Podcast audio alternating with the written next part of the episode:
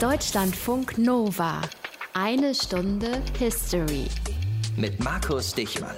Einen geldgierigen Piranha hat er ihn genannt.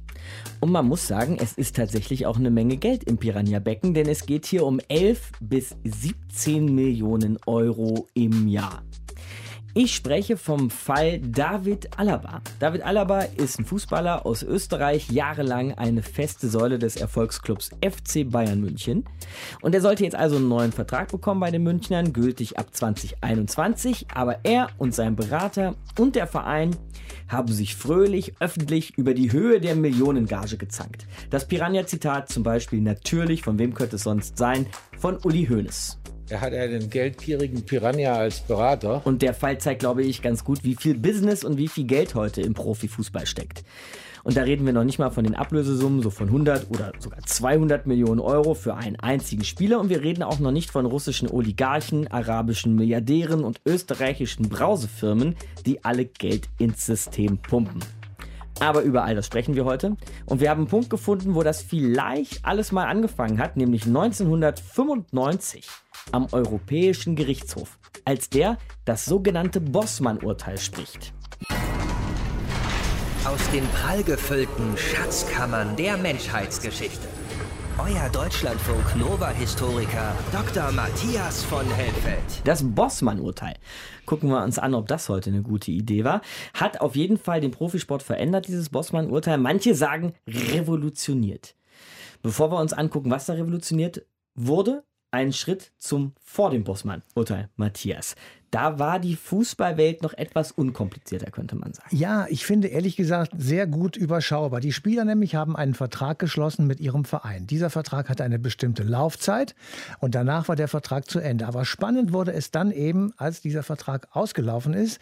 Dann nämlich musste der Verein dem Spieler einen neuen Vertrag anbieten. Mhm. Oder wenn er das nicht tat oder der Spieler den Vertrag nicht haben wollte, weil er zu schlecht war meines Erachtens, dann musste er sagen, okay, dann kostet das eine Ablöse, wenn du woanders hingehst hingehst. Die dritte Möglichkeit war, dass der Spieler seine Karriere beendet. Das ist natürlich auch, auch passiert, wenn die zu alt waren zum Beispiel. Ja, Aber mhm. die beiden ersten Fälle waren eben wichtiger sozusagen. Also, wenn der Spieler ablehnt, dann kann der Verein entscheiden, ob er eine Ablösesumme ansetzt und wie hoch die ist. Und er kann damit sozusagen den Wechsel blockieren, weil wenn er keinen Verein findet, der die Ablösesumme zahlt, dann muss er halt beim Verein bleiben oder das Fußballspielen aufgeben. Und das ist eine Einschränkung der Berufsausübung. Mhm, man könnte auch sagen, dass die Spieler ein bisschen an die Leine gelegt wurden. Ne? Denn dieses Verfahren hat doch eigentlich das Recht, ein Grundrecht eigentlich, auf freie Arbeitsplatzwahl und die freie Wahl des Wohnorts nebenbei eigentlich dagegen verstoßen. Ja, wenn man das aus der Warte eines Juristen betrachtet, dann ist das so zu sehen. Für die Vereine, also die andere Seite, ist diese Regelung natürlich eine Art Versicherung gewesen. Mhm. Die Regelung vor dem Urteil, erklär mal. Naja, weil sie entweder eben eine Ablösesumme bekommen haben und damit auch ihren Verein finanzieren konnten oder den Spieler einfach nicht gehen ließen. Wenn der nämlich gut war, dann wollten ihn ja auch unbedingt behalten. Da hatten sie sozusagen einen Hebel in der Hand, der sehr wirksam war. Und das Ganze war außerhalb der Rechtsordnung. Und manche haben damals sogar gesprochen von einem Sachverhalt von Kartellen. Also also schwere Vorwürfe. Das Ganze ist dann hochgekocht und deshalb heißt es Bossmann-Urteil am Wechselstreit des belgischen Fußballers Marc Bossmann. Das hatte auch einen juristischen Hintergrund, weil Anfang der 90er Jahre die europäische Zusammenarbeit stärker und enger wurde und dabei eben, jetzt kommen wir wieder zur Freizügigkeit der Berufswahl und des Wohnorts, das eben verabredet worden war. Ja, und genau gegen all diese Sachen, die du aufgezählt hast, dagegen verstieß die damalige Praxis. Die Höhe der Ablöse setzte der Verein fest. Es musste ein anderer Verein gefunden werden, der diese Ablöse bezahlt. Und das hat eben oft dazu geführt, dass ein Spieler, ich sage jetzt einfach mal, gezwungen worden ist, einen Vertrag bei seinem alten Verein zu akzeptieren, weil er keinen neuen Verein gefunden hat, der die Ablösesumme bezahlte. Und das war eine Einschränkung seiner Freizügigkeit.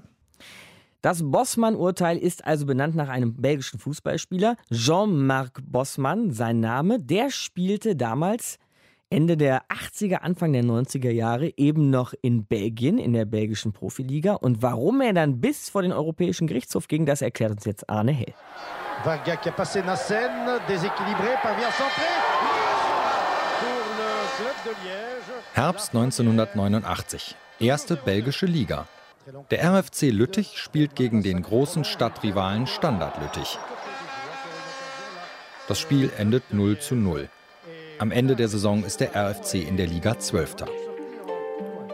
Es ist die letzte Saison im Leben des Fußballprofis Jean-Marc Bossmann.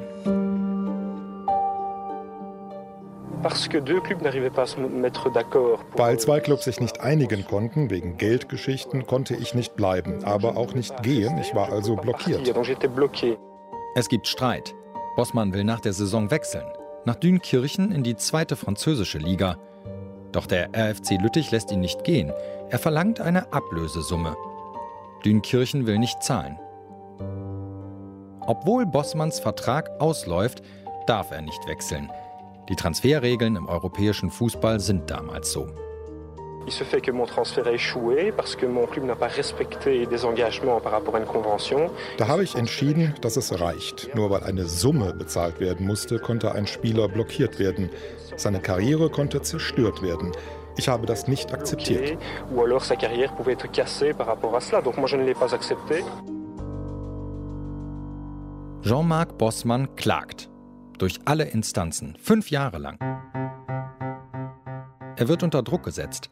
Seine ehemaligen Mitspieler dürfen nicht mehr mit ihm sprechen.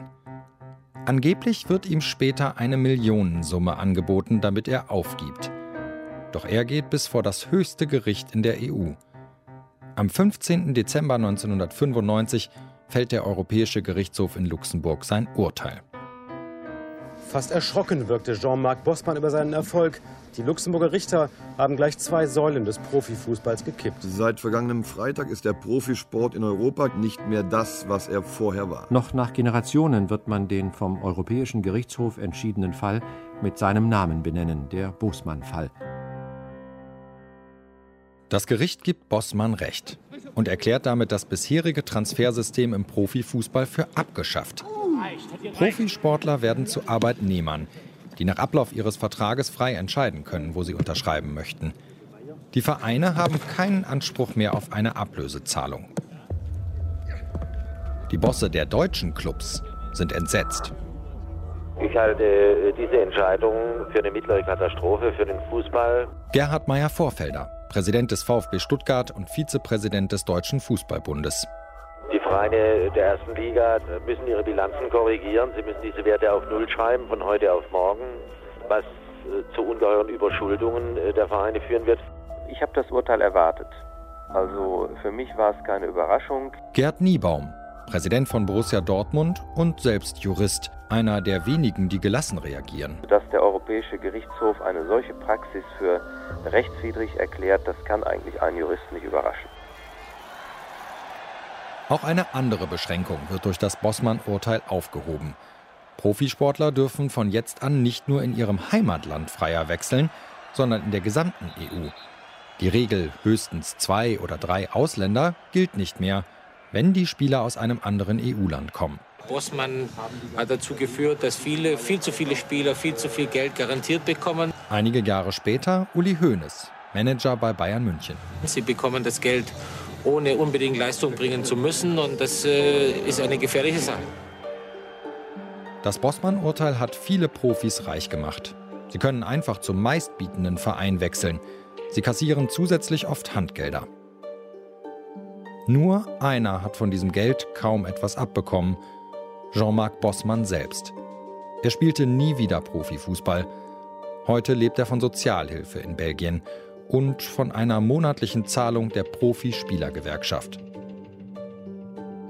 Damals, kurz nach dem Urteil, hat er über sich gesagt, Natürlich hätte ich lieber die Karriere wie Franz Beckenbauer oder Pelé gemacht, aber meine war eine andere. Mein Name ist genauso bekannt wie der von Beckenbauer oder Pelé, aber in einem anderen Zusammenhang. Ich habe nicht nur gespielt, ich vergleiche meine Karriere als Kampf für die Gerechtigkeit aller sozialen Klassen. Ich habe die Funktion der Gewerkschaft übernommen und es hat sich gelohnt. entre syndicats, ouvriers et patrons, moi je l'ai fait pour défendre les joueurs professionnels. Voilà, c'est plutôt dans ce but-là que je l'ai fait. Arne Hell über den Weg eines Fußballspielers, eines belgischen Fußballspielers Jean-Marc Bossmann bis vor den Europäischen Gerichtshof. Hoeneß und Meier Vorfelder außer Rand und Band haben wir eben gehört. Der Niebaum allerdings eher gelassen und mal gucken, wie es Manny Breukmann damals so ging. Manny Breukmann, Kultreporter, wenn ich das so sage, Manny. Ich hoffe, das tut nicht weh. Kultreporter, der Titel? Ich gewöhne mich dran, halte es aber trotzdem für übertrieben. Kult ist eine Seife. Dann bleiben wir doch einfach bei Fußballreporter beim WDR. Hast du damals auch leidenschaftlich mitdiskutiert über dieses Urteil, über das Bossmann-Urteil? Also man muss ja erstmal sagen, ich bin ja ein Fußballreporter gewesen und dessen allererste Aufgabe ist es gewesen, Fußballspiele im Radio zu übertragen. Mhm. 1995, da habe ich darüber nachgedacht, ob Borussia Dortmund auch 1996 deutscher Meister wird. Aber dieses Bossmann-Urteil, das roch schon irgendwie nach einer gewissen Revolution. Und da haben wir schon drüber diskutiert, was sich denn da wohl verändern würde, wenn die Ablösesummen wegfallen. Auf welcher Seite warst du da? Also du sagst, es roch so ein bisschen nach Revolution. Also warst schon einer von denen, die damals mehr erwartet haben von diesem Urteil? Also du hast eben Uli Hoeneß erwähnt, der hat ja gesagt, mittelfristig geht das ganze System kaputt. Genau. Äh, Willy Lemke habe ich ja auch noch im Ohr, der sprach ja darüber, dass EU-Ausländer jetzt unbegrenzt mitspielen dürften und sagte, das wäre eine Katastrophe, mhm. weil da billige Gastarbeiter die Plätze für den Nachwuchs blockieren. Ei, ei, ei. Ein, ein, wunderschönes Zitat aus Aha. heutiger Sicht. Ich habe den Eindruck gehabt, dass diese Fußballfunktionäre nicht über den Tellerrand gucken konnten. Die Freizügigkeit der Arbeitnehmer in der EU wurde an keiner Stelle erwähnt. Und an keiner Stelle wurde auch erwähnt, dass die Ablösesummen auch missbraucht worden sind, nämlich um den Fußballspielern Steine in den Weg zu legen, wenn sie den Verein wechseln wollten. Da ging es ja nicht nur darum, dass man die Ausbildung ersetzt bekam finanziell, sondern man sagte auch, der ist äh, so gut, der soll hier bleiben. Das war ja auch bei Bossmann selber, bei dem hat man ja gesagt, der soll weniger Geld kriegen. Und außerdem müssen wir unbedingt 800.000 Dollar haben, wenn er weggeht. Das war ja ein typischer typischer Fall dafür. Und der blieb der EU und auch dem Europäischen Gerichtshof nichts anderes übrig, als so zu entscheiden, wie sie es getan haben. Und dann nach dem Urteil, vielleicht direkt die nächste Bundesliga-Saison, gab es da schon Unterschiede gleich zu spüren? Es gab ja erstmal eine Übergangsphase. Es ist ja nicht so ganz schnell umgesetzt worden. Man hat dann aber gemerkt, dass die Vereine reagiert haben. So peu à peu sah man dann plötzlich, dass da Verträge abgeschlossen wurden über drei oder über vier Jahre. Das gab es ja vorher nicht. Mhm. Später haben wir dann auch festgestellt, dass in den Verträgen, das ist dann aber häufig sehr geheim geblieben, festgeschriebene Ablösesummen drin waren. Und ganz generell setzte sich der Eindruck fest, die Spieler und auch die Berater, die haben gewonnen. Da ist so eine Kapitalverschiebung gewesen von den Vereinen weg zu den Spielern und zu den Beratern. Die sind dadurch reicher geworden. Das muss man feststellen, das hat sich tatsächlich verändert. Deswegen waren die Vereinsfunktionäre auch so sauer. Also höhere Gehälter, die längeren Laufzeiten der Verträge hast du genannt und eben auch die Ablösesummen, alles Sachen, die für uns heute im Profifußball, wenn man Fan ist oder wie du sich das aus journalistischer Brille anguckt, selbstverständlich sind. Also war es schon dieses Urteil, das den Profifußball bis heute verändert hat? Es hat den Profifußball verändert. Man muss allerdings hinzufügen, es ist nicht so gewesen, dass alles, was wir heutzutage kritisieren, die dramatische Kommerzialisierung, Ablösesummen in Höhe von 220 Millionen Euro, mhm. dass man das jetzt dem Bossmann-Urteil in die Schuhe schieben kann. Es ist ja auch auf andere Art und Weise mehr Geld ins System gekommen. Durch die Fernseheinnahmen, durch die Champions League, auch durch die Investoren, irgendwelche arabischen Scheichs oder amerikanischen Milliardäre. Es wäre eine falsche Einschätzung zu sagen, das hing jetzt alles mit Bosman zusammen. Aber die Macht der Spieler ist größer geworden, der Transfermarkt ist anders und die Gehälter haben schon unmittelbar nach dem Urteil zugenommen. Ich habe hier eine Zahl gefunden. Zwischen 1995, das war ja das Jahr des Bossmann-Urteils, mhm. und dem Jahre 2008 sind die Gehälter um 50 Prozent gestiegen, von durchschnittlich 550.000 auf 1,3 Millionen pro Jahr Wahnsinn. für den Fußballspieler. Aber heute kriegt dann auch schon mal ein mittelmäßiger Spieler wie der Kollege Rudi, der in Schalke war und jetzt wieder ein Hoffenheim-Spiel pro Jahr 6 Millionen. Das ist also noch weit höher gegangen. Und da müssen wir dann schon mal aufhören, da wieder an Bosmann zu denken, wenn wir diese Fehlentwicklung betrachten. Finde ich gut, dass du den Nationalspieler Rudi, was hast du gesagt, mittelmäßigen Typen nennst. Ex-Nationalspieler, Ex mittlerweile mittelmäßig. Hat sich denn eigentlich auch der Fußball-Reporter-Job danach 95 verändert? Also wenn man sich mal die Profi Profis anschaut und ihre Gehälter, ne, dann würde ich mal annehmen, weil du ja am Anfang auch von Dortmund gesprochen hast, war es in den 90s vielleicht leichter, mit Kalle Riedle ins Gespräch zu kommen, als jetzt heute mit Erling Haaland oder so? Das hatte nun gar nichts mit dem Geld zu tun, sondern Aha. damit, dass erheblich mehr Medienvertreter da waren. Das waren ja die Bundesligaspiele, sagen wir mal, in den 70er Jahren oder 80er Jahren, das waren ja kleine Kaffeerunden. Da äh, waren wir auch noch so glücklich, beim äh, Hörfunk der ARD sozusagen ein Alleinstellungsmerkmal zu haben. Heute kommen ja ganze Heerscharen und da ist es dann natürlich auch so gewesen, dass durch die Fernsehverträge eine bestimmte Reihenfolge hergestellt wurde. Du kannst jetzt nicht mehr sagen, bitteschön, Herr Mittelstürmer, kommen Sie doch nach dem Spiel mal direkt zu mir. Nein, der geht natürlich als erstes zu Sky oder zu The Zone, weil das in den Verträgen drinsteht. Da hat sich was grundlegend geändert, aber nicht durch das Bussmann-Urteil. Ich kann mich noch erinnern, wir standen ja jahrzehntelang vor dem Spiel, die letzte halbe Stunde am Spielfeld dran, guckten den Mannschaften beim Aufwärmen zu. Und da war dann immer auch der jeweilige Trainer oder beide Trainer, mit denen konnten wir dann ungehindert sprechen. Das ist vollkommen ausgeschlossen heute, unter anderem auch deswegen, weil die Cheftrainer in den meisten Fällen gar nicht mehr mit rausgehen. Früher war alles besser, Manni? Früher war nicht alles besser. Es gibt eine große Fraktion meiner Altersklasse, die so redet und so reagiert. Ich werde das nie tun. Es hat große Veränderungen gegeben. Aber diese Klagerei, das Rumgejaule, dass früher alles besser gewesen ist, das wirst du von mir nicht hören. Manni Breukmann, Fußballreporter, lange für den WDR, heute bei uns in einer Stunde History. Danke dir, Manni. Okay. Wenn man den Fall Bossmann und das Urteil jetzt nochmal juristisch betrachten will, dann gab es natürlich einen Kläger, Jean-Marc Bossmann, aber auch eine Verteidigung. Und diese Verteidigung, die lag ja sozusagen bei den Vereinen, Matthias. Welche Argumente haben die Vereine denn damals ins Feld geführt, um die ursprüngliche Regelung, die quasi Prä-Bossmann-Regelung beizubehalten. Das klingt heute so ein bisschen komisch, ehrlich gesagt. Die haben nämlich damals gesagt, Sportvereine sind keine Wirtschaftsunternehmen. Das klingt ja? heute wirklich sehr komisch. Und wenn man sich das überlegt, es gibt ja Vereine, die machen einen Jahresumsatz von mehr als einer halben Milliarde Euro. Und dann ist es natürlich wirklich total ein Wirtschaftsunternehmen. Aber sie haben daraus dann abgeleitet, dass eben diese Ablösesummen ein wesentlicher Teil ihres Geschäftsmodells sind. Und damals ist auch geungt worden, wenn ein Urteil zu Ungunsten der Vereine gefällt werden würde, wäre das insgesamt betrachtet das Ende des Profisports. Und zudem haben alle Vereine noch ein weiteres Argument hinzugefügt. Das wurde dann auch im Zuge dieses Urteils mit aufgeräumt. Man müsse einheimische Spieler vor ausländischen Spielern schützen. Was haben die Spieler entgegengehalten? Haben wir heute schon mal gehört? Drei Sachen. Einschränkung der Berufswahl, Einschränkung der Wahl des Wohnortes und Verhinderung einer beruflichen Weiterentwicklung. Also zwei extrem entgegengesetzte Auffassungen, das ist klar, das musste irgendwie vor Gericht landen. Warum ist es denn aber eigentlich vor dem Europäischen Gerichtshof gelandet? Ja, das hat etwas mit dem Zahn der Zeit sozusagen zu tun. 1992 wird der Vertrag von Maastricht geschlossen, also die Gründung der Europäischen Union. Und damit waren die nationalen Verbände sozusagen Teil einer europäischen Einheit, einer Europäischen Union. Und da werden Rechte festgeschrieben innerhalb dieser Europäischen Union für alle europäischen Arbeitnehmerinnen und Arbeitnehmer. Und die sind in dem Sinne dann keine Ausländer mehr für Bundesligamannschaften, weil sie eben aus der Europäischen Union kommen.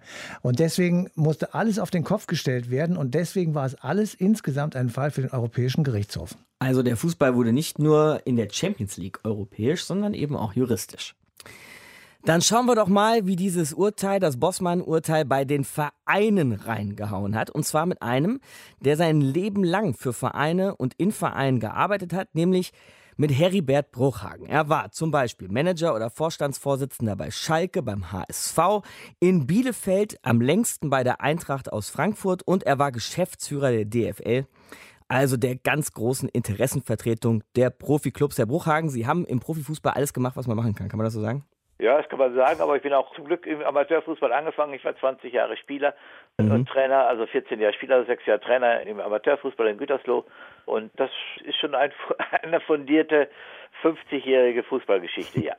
In den 90ern, da waren Sie dann zuerst bei Schalke und dann beim HSV, später dann bei Bielefeld. Und jetzt sprechen wir eben über dieses Bossmann-Urteil von 1995. Gab es aus Ihrer Sicht da ein erkennbares Vor und Danach? Insgesamt gesehen war die Bundesliga auf dieses Urteil nicht vorbereitet. Aha. Natürlich hat, hatte man im Kicker gelesen, dass da das Anstände und dass die und die Zielrichtung angestrebt wurde. Aber das Bossmann-Urteil hat uns doch völlig perplex gemacht. Und hätte man das dann vorher gewusst, so weiß ich jedenfalls meine Einschätzung beim HSV, hätte ich manchen Vertrag weitaus frühzeitiger verlängern müssen und auch sollen. mhm. Aber wir haben es insgesamt gesehen, also ich sage mal, von 18 Bundesliga-Managern haben es 16, 17 falsch eingeschätzt und okay. nicht für möglich gehalten. Wow. Wobei, wenn man das mal sagen darf, der Herr Bossmann, der belgische Spieler, der hatte ja schon 1990 das erste Mal geklagt, fünf Jahre vor dem europäischen Urteil. Hatte man einfach nicht gedacht, dass so ein jetzt bin ich mal ein bisschen frech, so ein belgischer Zweitligakicker da den ganzen Markt auf den Kopf stellen kann? Nein, das hat, wie gesagt, das, man hatte man immer mal was gelesen davon, dass das eben dass die Rechtmäßigkeit bei auslaufendem Vertrag noch Forderungen zu haben, dass das umstritten sei, aber das war so gelebt, insgesamt gesehen wie selbstverständlich gelebt, dass wir auf dieses Urteil nicht vorbereitet waren. Ich kann jedenfalls nur für mich sprechen und für viele meiner Kollegen. Die Praxis bis dahin war ja, um es nochmal kurz zusammenzufassen, dass die Vereine selbst nach Vertragsende noch eine Lösesumme fordern können. Ja, es war, es war ganz einfach. Das Beispiel konnte ich verhindern, dass Carsten Behron vom Hamburger Sportverein, der kriegt ein Angebot von Bayern München. Aha. Und dann habe ich das Angebot, der Vertrag lief aus, dann habe ich das Angebot seitens des HSV extrem erhöht. Und dann wurde jeweils zu einem Drittel das Gehalt des vergangenen Jahres, das neue Angebot von Bayern und das neue Angebot des HSV wurde addiert durch drei geteilt und, und daraus resultiert mit dem Faktor 5. Jeder Verein hatte einen unterschiedlichen Faktor, hätte bedeutet, dass Bayern 5 Millionen hätte zahlen müssen. Mhm. Carsten Behron. Und dann hat Uli Hoeneß zurückgezogen und Carsten Behron ist bei uns geblieben. Aber das heißt also ja auch. Konnte, man konnte also, also einen auslaufenden Vertrag ja? nicht verhindern, man konnte ihn nicht verlängern. Aber man konnte dafür sorgen mit einem sehr guten Angebot, in einem neuen, dass der auf, neu aufnehmende Verein eine entsprechende Ablösesumme zu zahlen hatte. Aber das auch heißt ja auch, wenn diese Regelung aber dann wegfiel, heißt das ja auch, dass den Verein jede Menge Einnahmen weggebrochen sind. Waren das harte Zeiten? Ja, das war äh, eben ungewöhnlich und das hat die Einnahmen sind ja nicht insofern nicht weggebrochen, als dass das Transferfenster in der Bundesliga ja ein Karussell ist. Wir sind 36 Vereine und von A nach B, von B nach C, das Geld ist ja nicht weg. Mhm sondern es ist einfach Ein eine andere Situation. Es mhm. geht, das, was die Vereine an Ablösesummen generiert haben, ist dann in der Folge mehr oder weniger bei den Spielern gelandet. Die Vereine mussten sehen, dass sie andere Einnahmequellen hatten, in erster Linie natürlich auch dann Fernsehgelder.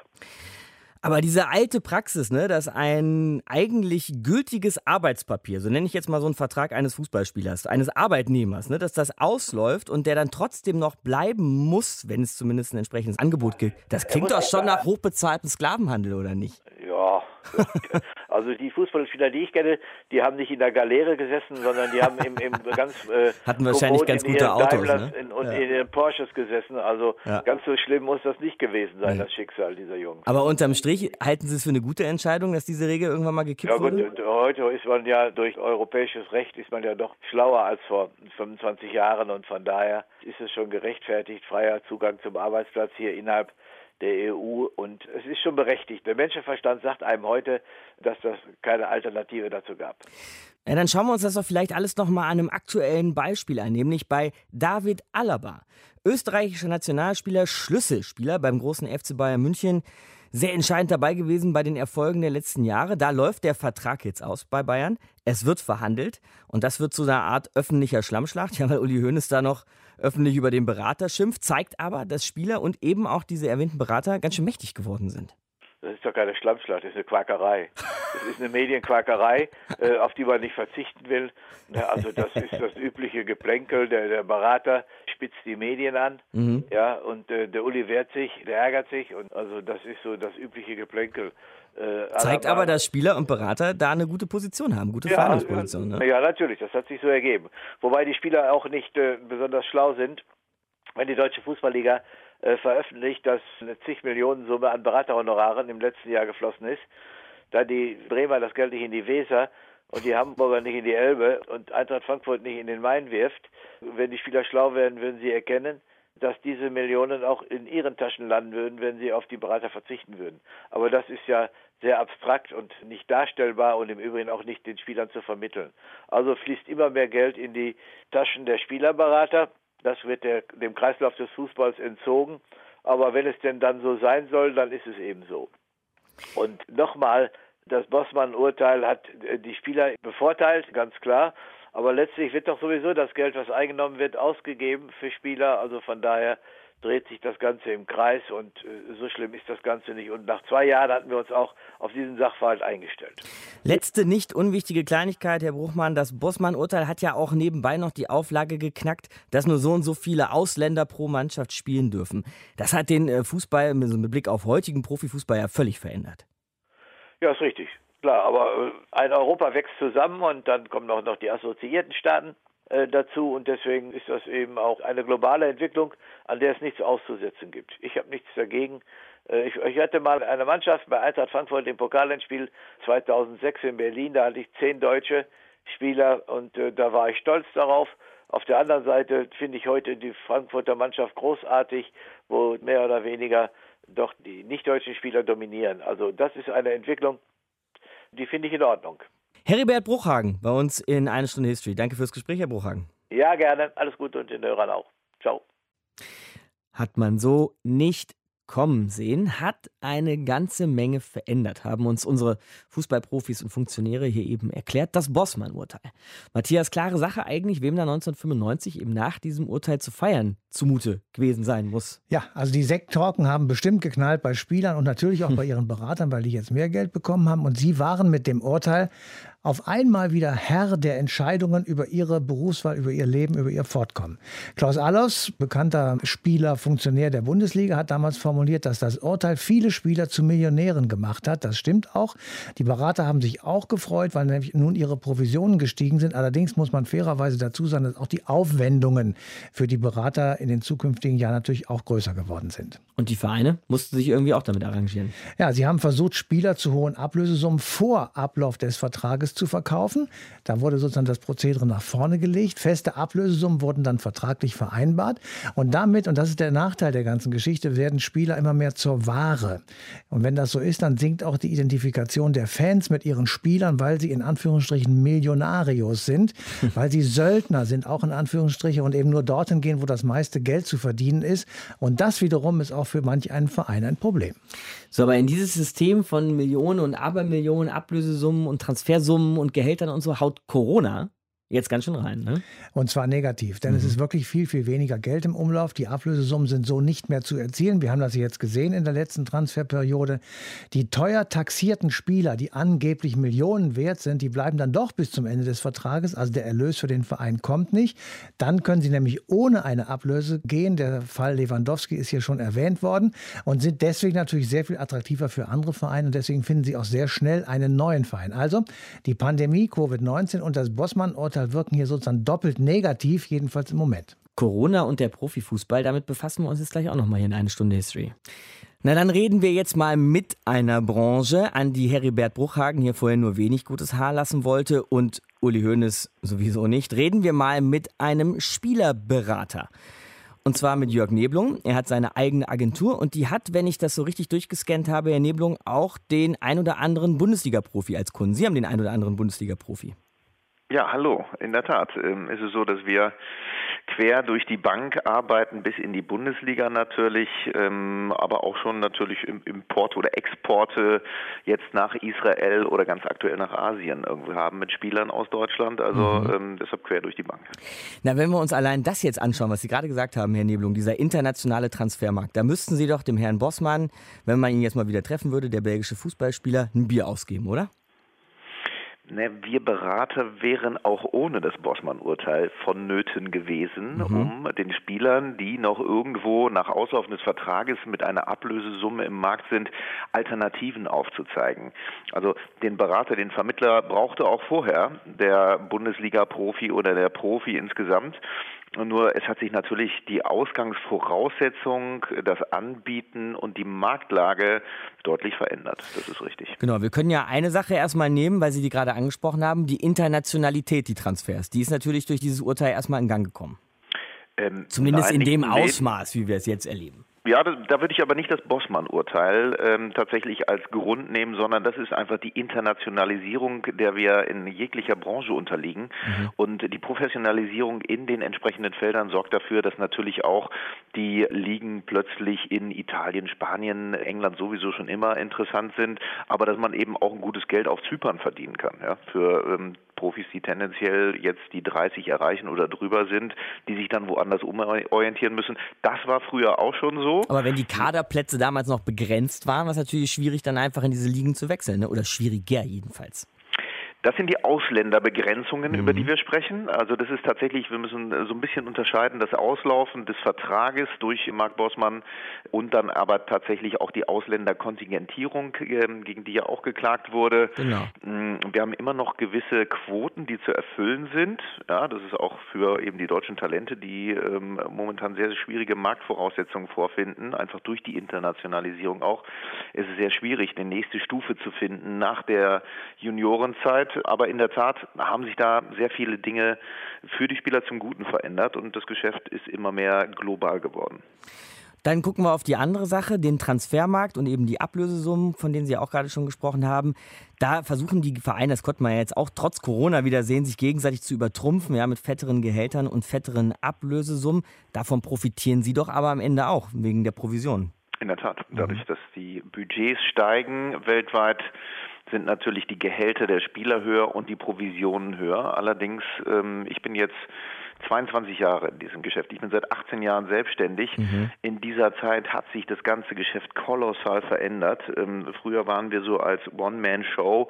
Die Berater waren mit einem D-Netz, mit so einem großen Mobiltelefon teilweise unterwegs im Auto, hatten gar kein Büro, kein Office, kein Backoffice, wenn es hochkam, eine Sekretärin. Ja. Das sind jetzt alles professionelle Agenturen mit großen Mitarbeiterstäben. Wir müssen viel mehr Aufwand pro Spieler betreiben, um ihn überhaupt zu halten oder auch zu akquirieren. Und dadurch, dass es international geworden ist, sind wir natürlich vernetzt auf der ganzen Welt. Das heißt, die MLS in den Vereinigten Staaten, aber auch Australien, Asien, bei mir war es jetzt Israel, das war sehr interessant. Das sind viel mehr Vereine, die wir erreichen müssen. Wir brauchen Mitarbeiter inzwischen, um den Markt tatsächlich transparent zu machen für unsere Spieler. Das heißt, die Provisionen werden auch auf viel mehr Leute aufgeteilt. Mhm. Und deshalb möchte ich auch den Leuten ganz klar entgegentreten, die sagen, ja, diese Beraterbranche zieht Geld aus dem Markt. Der geldgierige Piranha, wenn ich da ja, mal Ja, genau, genau. Geldgierig sind wir sowieso. Ja. Und äh, Herr Seifert sagte, wir würden ja nur irgendwelche Verträge aus dem der Internet Der Chef der DFL oder Ex oder, oder noch Chef, wenn man noch, so möchte. Noch, ja, noch ja. zwei Jahre. Ein mhm. sehr guter Mann, aber in dem Punkt äh, ist er leider dem Populismus verfallen. Äh, wir kopieren nur irgendwelche Verträge aus dem Netz und kümmern uns dann um den Jungen des Nachbarn. Nee, ganz so einfach ist es tatsächlich nicht. Es ist viel, viel komplexer geworden und wir bedienen inzwischen Themen bis hin zur Social-Media-Beratung eines Spielers. Was solltest du machen, was nicht? Wie trittst du auf in der Öffentlichkeit? Äh, Vermarktungsthemen, die berufsgenossenschaftliche Absicherung, Versicherungsabsicherung. Ich selber mache keine Anlageberatung, aber dafür gibt es eben Spezialisten, mhm. die sowas machen. Ähm, aber erzählen Sie mal aus dem Nähkästchen der Nebelung. Würde denn so ein junger Bundesliga-Profi, erste Saison vielleicht, würde der einfach zu viel Käse bei, in den sozialen Medien zum Beispiel machen, dass der da so einen Berater braucht? Das ist dieses schöne Verallgemeinern. Nee, der, der nicht. Aber es gibt Jungs, die können da nicht mit umgehen. Mhm. Wenn sie plötzlich gehypt werden, wenn ihr Instagram-Profil plötzlich von 5.000 auf 50.000 springt. Was ja auch wirklich irre ist, muss man einfach sagen, ja. Ja, na gut, also Cristiano Ronaldo ist so die Spitze, ne? der mhm. weltweit beste Influencer mit 240 Millionen Followern.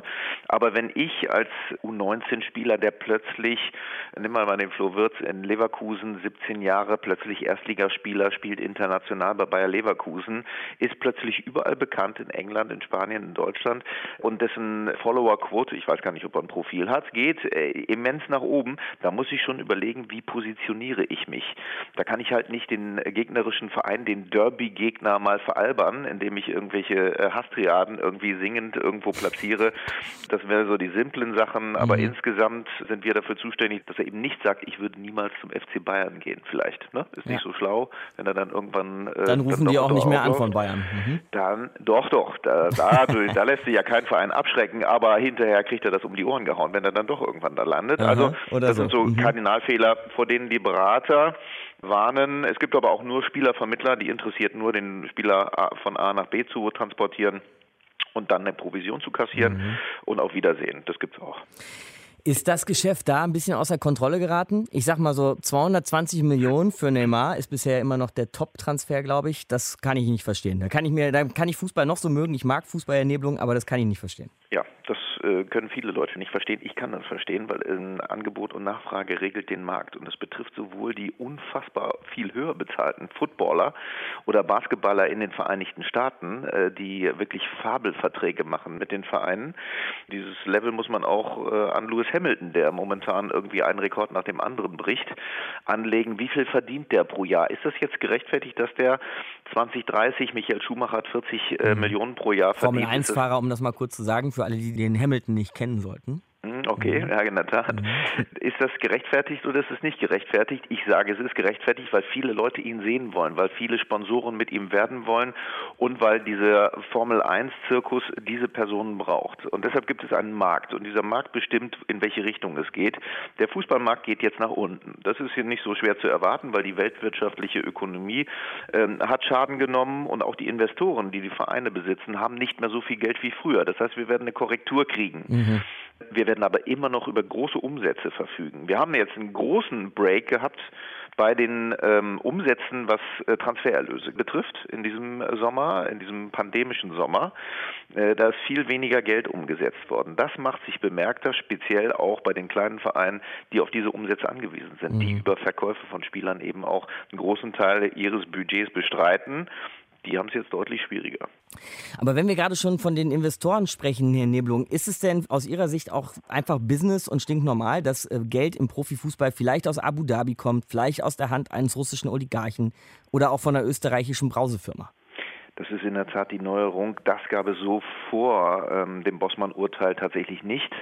Inzwischen sind Vereine Spielbälle von Oligarchen, äh, von Scheichs, von Superreichen, die äh, dort sowohl eine gewisse Spielwiese sehen als auch einen Anlagehorizont erwarten.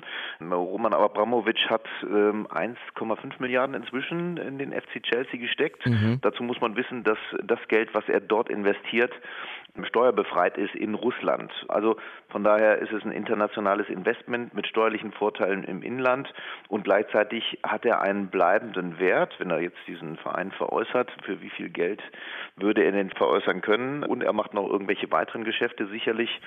Das hat sich komplett und kolossal geändert und das ist Geschäftemacherei, die die Fans zu Recht anprangern dürfen, aber wir müssen auch ehrlich sein, diese Uhr kriegen wir nicht mehr zurückgedreht. Das ist äh, inzwischen äh, tatsächlich die Kommerzialisierung des Fußballs, die von breiten Teilen der ähm, Fanbewegung abgelehnt wird. Wir können aber nicht umhin, ähm, das in irgendeiner Form anzunehmen. Das ist die nicht so schöne neue Welt. Und, und die Fans wollen ja auch gern Champions League sehen. Ne? Da beißt sich die Ratte ein bisschen in den Schwanz manchmal. Ja, ich weiß nicht, ich glaube, auf St. Pauli sind die noch ein bisschen liberaler, die erwarten keine Champions League von ihrem Verein. Also auch da dürfen wir nicht verallgemeinern. Mhm. Nichtsdestotrotz ist es so, dass natürlich erfolgreicher Fußball die Leute zieht. Und wenn ich dann, nehmen wir mal den FC Magdeburg, der jetzt gerade am Ende der Tabelle in der dritten Liga äh, in Deutschland steht und droht irgendwo in den vierten Ligen äh, zu versickern. Da ist eine große Fanbase und die finden das gerade auch irgendwie nicht so richtig lustig. Äh, und dann ist Geld der Schlüssel, um tatsächlich wieder Leistungsträger zu holen, zu verpflichten, die dann den Verein wieder nach oben bringen, in die zweite Liga, wo sie zuletzt waren und eigentlich auch hingehören. Sagt Jörg Neblung, Spielerberater hier bei uns in Eine Stunde History. Danke fürs Gespräch, Herr Neblung. Sehr gerne dauerhaft durchprofessionalisiert und immer mehr Geld im Spiel. So sieht's aus mit Onkel Fußball und dann aber auch Corona und vielleicht immer weniger Toleranz und Akzeptanz für diese Millionengehälter. Das fassen wir jetzt ganz zum Schluss nochmal mit meinem Kollegen Matthias zusammen. Matthias Frieber aus unserer Deutschlandfunk Sportredaktion. Grüß dich, Matthias. Hi. Gehen wir nochmal zu unserem Ausgangspunkt zurück. Bossmann-Urteil mhm. 1995 schon die Grundlage für den Fußball, wie wir ihn heute kennen, oder? Ja, absolut. Also das hat ja eine ganze Menge verändert, was die Vertragslaufzeiten anging, was die Gehälter anging. Ihr habt das ja schon thematisiert. Die Ablösesummen, die dann am Ende des Vertrags ausfallen. Da gibt es ein paar ganz bedeutende Beispiele ja auch in der Bundesliga, wenn man zum Beispiel an Robert Lewandowski denkt, den mhm. besten Stürmer der Bundesliga, der damals ablösefrei von Dortmund nach Bayern gewechselt ist. Was man auch nicht vergessen darf, das Thema Freizügigkeit spielt ja auch eine Rolle. Also diese Beschränkungen der Anzahl Anzahl der in Deutschland nicht deutschen Spieler in der Mannschaft, die sind natürlich auch gefallen und diese Auswirkungen merkt man natürlich bis heute. Und eigentlich kann man sagen, dass der Bundesliga-Fußball, so wie wir ihn jetzt kennen, ohne das Bossmann-Urteil ganz anders aussehen würde. Dieses System aber, in dem Manny Breukmann hat vorhin gesagt, mittelmäßige Spieler 6 Millionen Euro im Jahr verdienen oder so, ne? hat dieses System vielleicht auch seinen Zenit jetzt aber erreicht? Sehen wir das durch Corona? Ja, das ist ja eine Diskussion, die führen wir ja seit vielen Monaten und Jahren eigentlich. Es gibt ja eigentlich zwei Schulen, kann man sagen. Die eine sagt, das ist ein Markt, da ist der Bedarf für da. Die Einschaltquoten werden weltweit immer höher, die Fernsehgelder werden immer mehr erlöst. Das ist sozusagen ein sich selbst ernährendes System und solange der Bedarf da ist, dann darf das ja auch ruhig wachsen und die Summen immer größer werden. Mhm. Und die andere Schule, die sagt, das ist wie mit so einer Art Blase, irgendwann wird sie halt platzen und irgendwann werden wir dazu kommen, dass wir ganz viele Pleiten sehen werden. Wir werden sehen, dass das Interesse durch Übersättigung einfach nachlässt. Da spielen ja auch so Faktoren wie Überkommerzialisierung eine Rolle, weil viele Fans einfach keinen Bock mehr haben auf den Fußball, so wie er da in den Stadien zelebriert wird. Und das ist so die Debatte, die wir seit Jahren eigentlich führen. Corona hat uns jetzt eher dazu gebracht, dass man, glaube ich, nochmal darüber nachdenkt, wie wichtig eigentlich Fans sind. Das wurde so ein bisschen in den letzten Jahren aus dem Blick gelassen. Mhm. Also jeder, der ein Spiel am Fernseher guckt, merkt irgendwie, dass das nur noch halb so viel Spaß macht, als wenn eine Atmosphäre ist. Das stimmt, ja. Und was wir natürlich auch lernen, dass auch im Profifußball das Geld anscheinend endlich ist und dass auch die ganz großen Vereine irgendwann darüber nachdenken müssen, wie sie sich noch finanzieren können. Also eher Blase als selbsterhaltendes System? Also meine persönliche Meinung ist, es mhm. ist eher Blase, weil wir auch ganz einfach sehen, gerade hier in Deutschland, das Interesse wird nicht unbedingt mehr. Die DFL erlöst immer noch ganz gut Fernsehgelder, auch im neuesten Fernsehvertrag in diesem Jahr noch abgeschlossen ist es wieder eine ganze Menge geworden. Das ist ja die Haupteinnahmequelle für Fußballvereine. Also ich persönlich glaube, dass es eher eine Blase ist und wir werden da irgendwie versuchen müssen, die Vereine da einen Mittelweg zu finden, irgendwie durch diese Corona-Krise angestachelt da durchzukommen. Die Riesenvereine hast du ja schon angesprochen. Ich habe mir mal den FC Barcelona nochmal angeguckt, die jetzt kokettieren mit so einer äh, europäischen Premier League oder so, wo dann nur noch die Top-Clubs genau. spielen sollen und noch mehr Geld machen sollen sollen und noch mehr und noch größer und, und noch wilder alles. Ist das jetzt die Gegenbewegung praktisch? Ja, das hat ja dieses Hacker-Netzwerk Football Leagues hat das ja schon mal äh, vor ein paar Jahren ähm, aufgedeckt, diese Super League-Pläne. Klar, es ist natürlich auf den ersten Blick viel interessanter für Barcelona, einfach jede Woche gegen Juventus Turin, Bayern München, Manchester City zu spielen, als dann gegen Getafe oder Betis Sevilla oder ja. Girona oder so. Mhm. Aber auch das ist meine Meinung. Ich glaube, wenn man nur noch gegen Juventus und Manchester City spielt und Paris Saint-Germain, das wird ja irgendwann auch nicht mehr spannend. Das sind ja nicht mehr die besonderen Spiele, auf die man sich ein halbes Jahr freut, weil dann Champions League Halbfinale ist und dann kommen im Normalfall ohne Pandemie 100.000 Zuschauer und es kitzelt den ganzen Abend und man freut sich drei Tage im Vorfeld auf dieses Spiel. Wenn das einfach jede Woche stattfindet, ich glaube nicht, dass das noch den mega Reiz hat. Kleines Beispiel aus einer anderen Sportart. Im Basketball hat man sowas versucht, die Euroleague. Mhm. Die spielen einen richtigen Ligabetrieb. Da sind 18 Mannschaften europaweit und die spielen jeder gegen jeden 34 Spiele wie die Bundesliga zusätzlich zu den 34 Spielen in der deutschen Liga. Hammer. Das heißt, die beiden deutschen Vereine, die da mitmachen, Alba Berlin und Bayern München, die spielen alle zwei Tage mittlerweile. Montags in Moskau, mittwochs dann in Bayreuth, freitags in Istanbul und mhm. die wissen schon gar nicht mehr, wo sie sind. Also so Sportart wie Basketball kämpft um Aufmerksamkeit, aber ich glaube, das ist ein gutes Beispiel dafür, wie man es schnell überdrehen kann. Weil wir jetzt schon bei anderen Sportarten gelandet sind, ne? Der Fußball ist sicher der finanziell stärkste Sport, auch der populärste Sport, sind wir uns wahrscheinlich einig, aber du befasst dich ja eben als Sportjournalist auch nicht nur mit Fußball. Was sind denn so die Folgen von Corona insgesamt für den Profisport? Ja, das ist tatsächlich von Sportart zu Sportart ein bisschen unterschiedlich, hängt tatsächlich vor allen Dingen auch am Faktor Zuschauereinnahmen. Der Fußball lebt, wir haben es gerade schon gesagt, vor allem von den Fernsehgeldern. Da wird das Geld erlöst. Die können relativ lange ohne Fußballfans im Stadion auskommen. Auch nicht ewig lange, hängt auch ein bisschen von der Größe des Vereins ab. Aber andere Sportarten, Eishockey, Basketball, Handball, Volleyball, für die sind Zuschauereinnahmen absolut wichtig. Also auch da gibt es noch Unterschiede zwischen den Sportarten, aber ich habe vor kurzem mit einem Geschäftsführer eines Basketballvereins gesprochen aus der Bundesliga und da wird ganz klar vorgerechnet, wenn die Bundesregierung nicht weiter Hilfen überweist und wenn wir nicht in naher Zukunft, man will sich nicht auf Tag X festlegen, aber wenn wir nicht in naher Zukunft einen Zeitpunkt haben, wo wieder zumindest die Hälfte der Fans in die Hallen dürfen, dann werden wir ganz viele Pleiten sehen und dann wird vielleicht die Basketball-Bundesliga gar nicht mehr existieren danach. Und dann doch nochmal zum Fußball. Wird sich das System, gut, die sind jetzt nicht so abhängig von den Zuschauern, wie du gerade gesagt hast, aber wird sich das dann eben vielleicht konsolidieren? Wird das alles wieder auf ein normaleres Maß zurückschrumpfen? Ja, schwierige Frage. Ich habe einfach mal die äh, Transferzahlen, daran kann man es ja ganz gut sehen, mir nochmal ähm, ausgedruckt und mitgebracht, wenn man das mal vergleicht, was im letzten Sommer die Ligen ausgegeben haben Jetzt im Vergleich zum Jahr davor. Mhm, mhm. Genau. Also die Premier League, das ist ja sowieso das Nonplusultra der Liga, die verdienen ja am meisten Geld und geben auch am meisten aus. Da waren es 1,4 Milliarden, die man trotz Corona noch ausgegeben hat für die neuen Spieler bei den 20 Vereinen. Das mhm. war im Jahr davor 1,5. Also ist in einer ähnlichen Größenordnung. Bei den anderen großen Ligen ist es schon anders. Also die spanische Liga, du hast gerade Barcelona angesprochen, vor einem Jahr 1,3 Milliarden, jetzt gerade noch 400 Millionen, ist schon eine andere, oh wow. okay. schon eine andere Hausnummer. Aber hallo. Das zieht sich dann so ein bisschen durch. Also es wird tendenziell eher weniger, muss man von Land zu Land auch vielleicht die einzelnen Effekte sehen. Aber in England wird immer noch ganz gut Geld verdient und ganz gut Geld ausgegeben. Ist jetzt die spannende Frage, ob das nächstes und übernächstes Jahr sich wieder ändert und konsolidiert kann man, glaube ich, ganz gut vergleichen mit der Wirtschaft insgesamt. Wir haben ja auch gesehen, dass die deutsche Wirtschaft dann sprunghaft wieder angestiegen ist auf einmal im dritten Quartal. Ich glaube, so einen Effekt kann man durchaus wahrscheinlich im Fußball auch nochmal sehen. Vielleicht aber auch nicht. Ist so ein bisschen Glaskugel dabei. Matthias Friebe aus unserer Sportredaktion, danke dir. Gerne. Ich will das an der Stelle hier nur noch mal kurz einwerfen, Matthias, weil wir so langsam aufs Ende der Sendung zu gehen. Du bist ja Fan der grünen Fischkörper aus dem Norden, ne? Ganz vorsichtig hier. SV Werder Bremen, meine ich natürlich. Bei mir schlägt das Herz für den einzig wahren Revierclub und die einzig wahre Borussia und die trägt schwarz-gelb und kommt aus Dortmund. Mein Bruder der ist Bayern-Fan. Kannst du dir vorstellen, mhm. was das für Weihnachten jetzt wieder bedeutet? Nach allem, was wir heute so besprochen haben, Matthias, können denn Werder, der BVB und sogar auch die reichen Bayern so weitermachen wie bisher?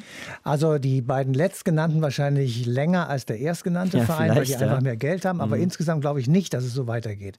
Wir haben beim Lockdown jetzt gesehen, wegen Corona im Frühjahr diesen Jahres, dass 13 von 36 Profivereinen signalisiert haben, dass sie mit dem berühmten Rücken zur Wand stehen.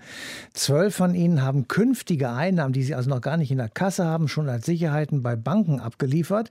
Und das ist sicher für die Zukunft gesehen keine Basis für eine langfristige und profunde Existenz von Profivereinen. Da weniger Geld zum Beispiel durch fehlende Zuschauer in den Vereinskassen ist, funktioniert eben auch das Vorgehen nach dem Bossmann-Urteil nicht mehr so richtig. Einen erheblichen Teil seines Umsatzes nämlich durch lukrative Verkäufe zu erzielen. Das klappt eben nicht mehr. Und die Vereine müssen sich entsprechend logischerweise verschulden.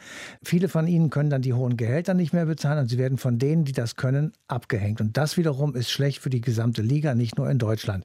Das zumindest sehe ich als eine Gefahr. Ich sagte ja gerade schon und auch schon am Anfang der Sendung, als wir euch auf so ein kleines schönes Buch hingewiesen haben, dass Weihnachten vor der Tür steht. Ne? Und gegebenenfalls auch dann die ein oder andere Fußballdiskussion unterm Weihnachtsbaum. Aber eigentlich kommen wir an Weihnachten ja aus einem anderen Grund zusammen, als uns über Uli Hoeneß lustig zu machen. Nämlich eigentlich kommen alle zusammen, um die Geburt von Jesus von Nazareth zu feiern. Die Geburt von Jesus von Nazareth in Bethlehem. Allein da stimmt ja schon was nicht. Und darum geht es dann nächstes Mal hier in eine Stunde History. Deutschlandfunk Nova. Eine Stunde History. Jeden Montag um 20 Uhr. Mehr auf deutschlandfunknova.de.